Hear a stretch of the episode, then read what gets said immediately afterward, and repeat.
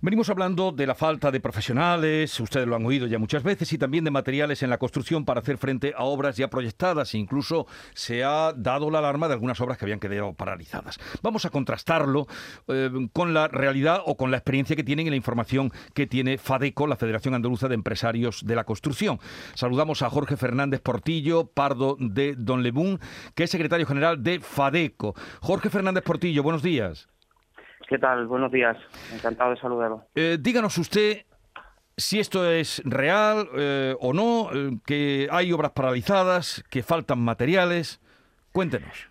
Bueno, esto es un problema absolutamente real. Es un problema real que además afecta a empresas grandes y a empresas pequeñas. En nuestra patronal Fabeco Contratistas, integradas en sus ocho asociaciones provinciales, tenemos a empresas de todo tipo de perfil y afecta a empresas que hacen grandes obras de infraestructura, empresas de residencial que hacen edificios de 70, 80, 100 viviendas, pero también a las que construyen un pequeño chalet en una zona residencial o incluso a las pequeñas obras de reforma. Es un problema real del que los empresarios y las empresas nos vienen alertando desde hace meses, desde antes del verano, el mes de mayo aproximadamente, empezamos ya a tener reuniones sobre este tema, sobre este tema y lo que en un principio era eh, ese alerta que uno va teniendo por conversaciones informales, pues se acabó confirmando en estudios internos que hemos hecho a nivel sectorial desde el ámbito nacional que han arrojado cifras que yo creo que son más o menos por todos conocidas porque hemos dado cuenta de ellas en los medios en los últimos días con, con mucha regularidad, ¿no? con mucha recurrencia. Pero, eh, o sea, usted confirma que tanto en las grandes obras como en las pequeñas están eh, afectando, pero ¿qué materias primas son las que más eh, están escaseando o las que no llegan?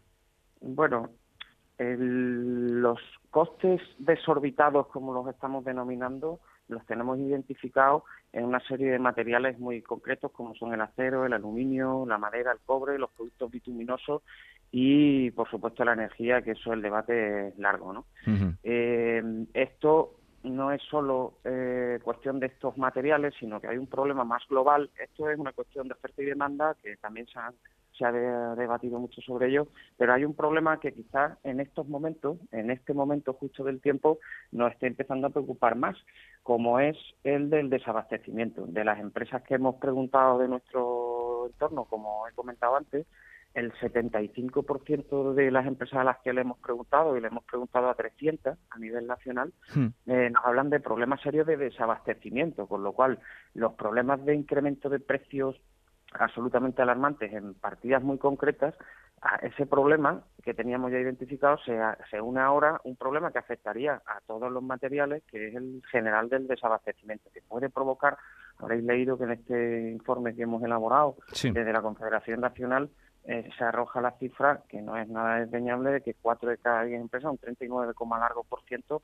han declarado paralización o ralentización en la ejecución de las obras como consecuencia de este desabastecimiento. Esto es un problema que puede ir a más y que verdaderamente nos tiene muy preocupados. Cuatro de cada diez empresas paralizan, nos dice usted. Y en cuanto a los profesionales, eh, albañiles y todas las especializaciones que hay, también eh, están hablando ustedes de una falta mm, de profesionales. Sí, de profesionales cualificados, porque además nos interesa mucho que esto, que este matiz esté siempre encima de la mesa, porque aunque también es cierto que eh, en los últimos, en el último año y medio, dos años, eh, este problema que ya tampoco viene, que no es un problema de ahora, es un problema del que ya hablamos incluso en tiempos de prepandemia, la escasez de mano de obra cualificada en el sector de la construcción. Ahora es cualificada, amplificada a mm, actividades más tradicionales. Antes eran unos perfiles muy muy concretos y ahora se ha generalizado más en lo que puede venir a, podemos imaginar como una obra de construcción. Mm, es un problema real. En Andalucía hemos cifrado eh, el problema en, en torno a los 20.000 trabajadores que podrían hacer falta en los próximos años y, eh, y es una realidad, es una realidad porque ante la intensificación de la actividad, y decía, perdón, que me, se me iba al hilo, que nos interesa mucho matizar el tema de cualificado, porque ciertamente resulta difícil entender cómo en un país con tal volumen de desempleados, pues eh, hay sectores que no solo es el de la construcción, sino que son es un problema generalizado de muchos sectores. Estamos hablando de falta de mano de obra y evidentemente creo que aquí lo que nos enfrentamos es un problema más estructural de más difícil solución que entre todos estamos tratando de, solucionar. Desde luego es una contradicción, pura contradicción lo que usted no, nos dice. Usted hacía hincapié entre en el país la alta tasa de paro y esa falta que hay de profesionales. Sí, eh, señor Fernández Portillo, ¿qué tal? Buenos días. Eh, alertaban cuando hablábamos también de la situación en la Costa del Sol, donde ya también se hablaba de que se habían paralizado obras por la falta de profesionales. En este caso, concretamente, también agravado ahora por la falta de, de materiales, pero nos decían que hay muchos de estos profesionales eh, de la construcción, eh, profesionales albañiles, que se están dedicando más a, temas de reforma, ¿no? Más que a las grandes obras. No sé si han notado también esto, esa, esa fuga, sí. Sí, más que una fuga, es una vuelta, es un regreso. El sector de la construcción, eh, después de la pandemia, nuestro sector fue el único prácticamente que no paró, paró exclusivamente en el en los 13 días del permiso retribuido recuperable. Y en lo que es la construcción, han dicho que soy el secretario general de FADECO, debo matizar que lo soy de FADECO contratistas, porque en Andalucía somos dos federaciones hermanas de hmm. promotores y de constructores y yo represento los intereses de los constructores. Los constructores, el sector de la construcción inmobiliario se tiene la conciencia de que lleva en recuperación prácticamente del año 2016, pero las constructoras no se puede decir exactamente que haya sido así.